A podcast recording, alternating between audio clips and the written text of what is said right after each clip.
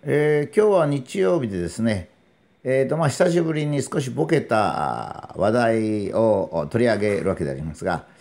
長らくやってきた幸福ですね、9回目までに整理して、私の感じではですね、いわゆる単純な幸福論というのは当然だけど成り立たないと。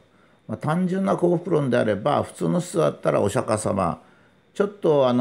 運が悪い人はイエス・キリスト様の言っておられることを反復理解したらですね、大体それで幸福に達するってわけじゃありませんが、そういうふうになるし、幸福に対する見方とか考え方っていうのはですね、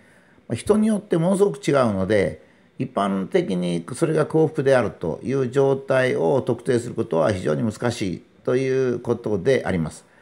分布の問題もあり、いろんな問題がそこに潜んでいると。科学をよくサイエンスとして考えなきゃいけない、哲学として考えなきゃいけない、もしくは人間として考えなきゃいけないということが非常に多いということが当たり前ですけども、9回までの検討で分かったわけですね。さらに、むしろですね、幸福、自分の状態での幸福というものを考えて、他人に幸福を押し付けるという場合が非常に多いわけですね。私が最近よく言ってるのはタバコなんですが、タバコを吸う必要のない人、僕なんかもその一人なんですけども、頭の中がタバコがなくても整理できる人はタバコが嫌だという。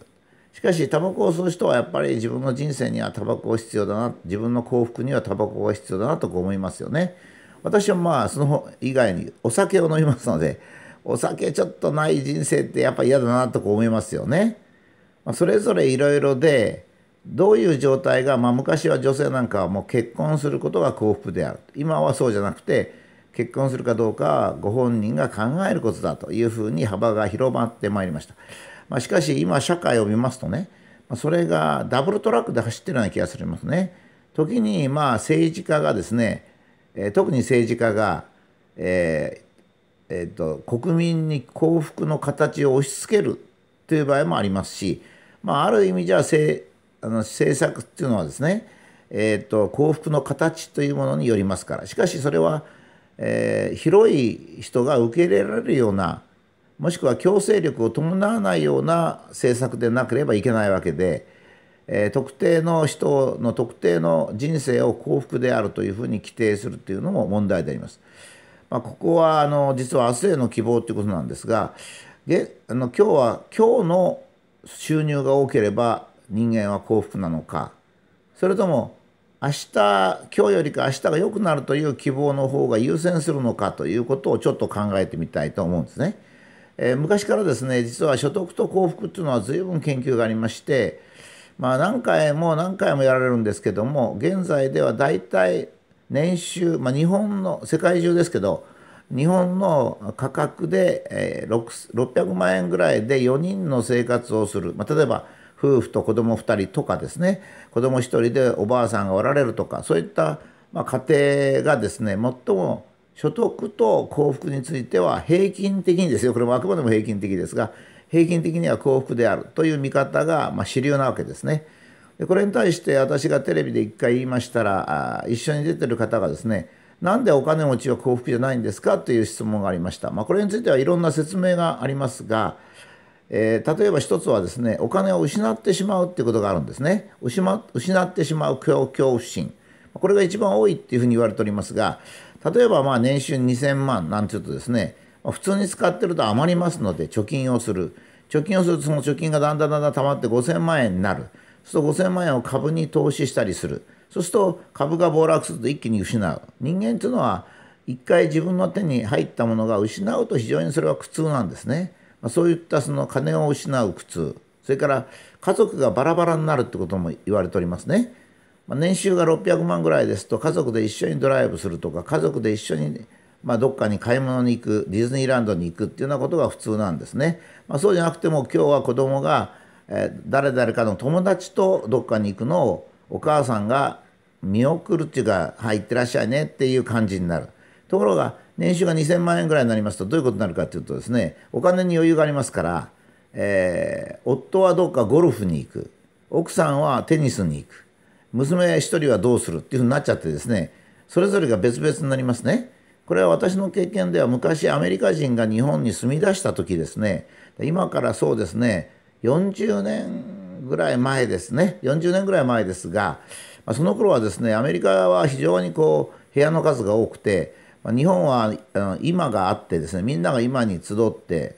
何だったら兄弟は一緒に寝るっていう、そんなんだったんですね。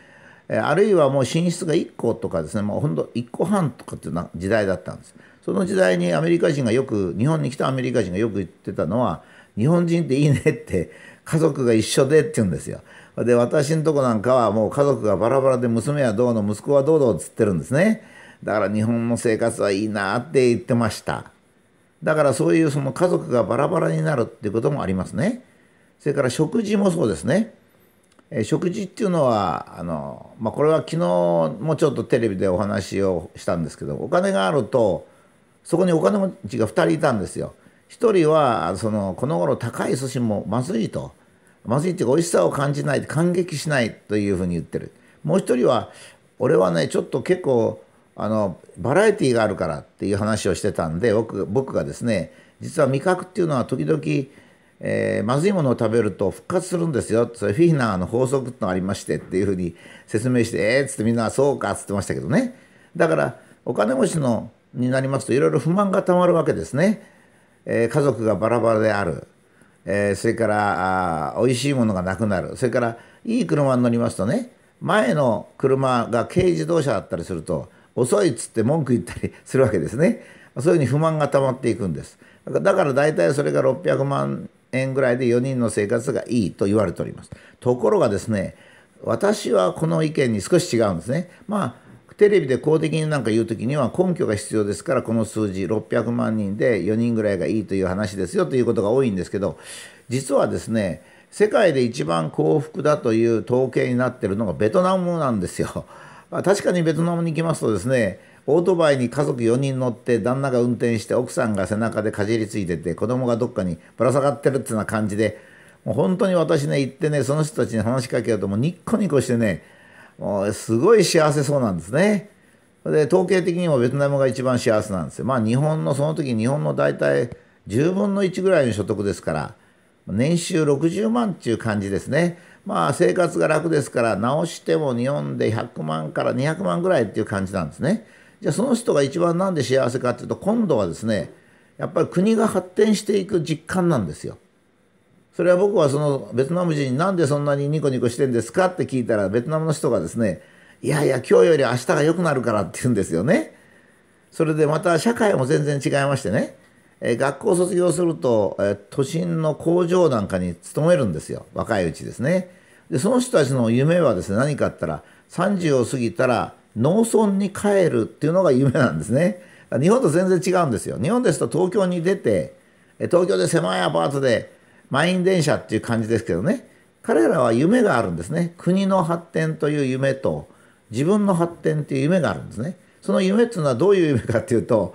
18ぐらいから、16から18からですね、32ぐらいまでなんですよ。15、6年間は工場で勤めたり、町の商店で勤めたりしましてね、そしてその後自分の故郷に帰るんですよ。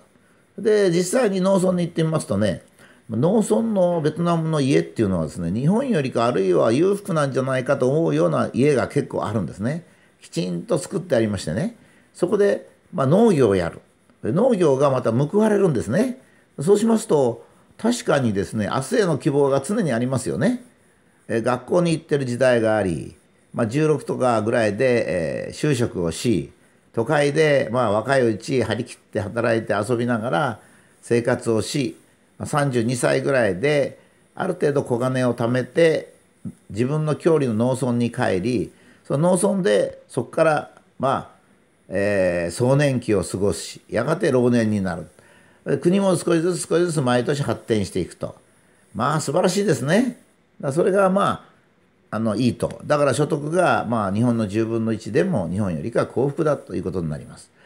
幸福の要素っていうのはいっぱいありますから、今日はここでちょっとお話したのは所得と幸福、明日への希望と幸福というものを整理してみました。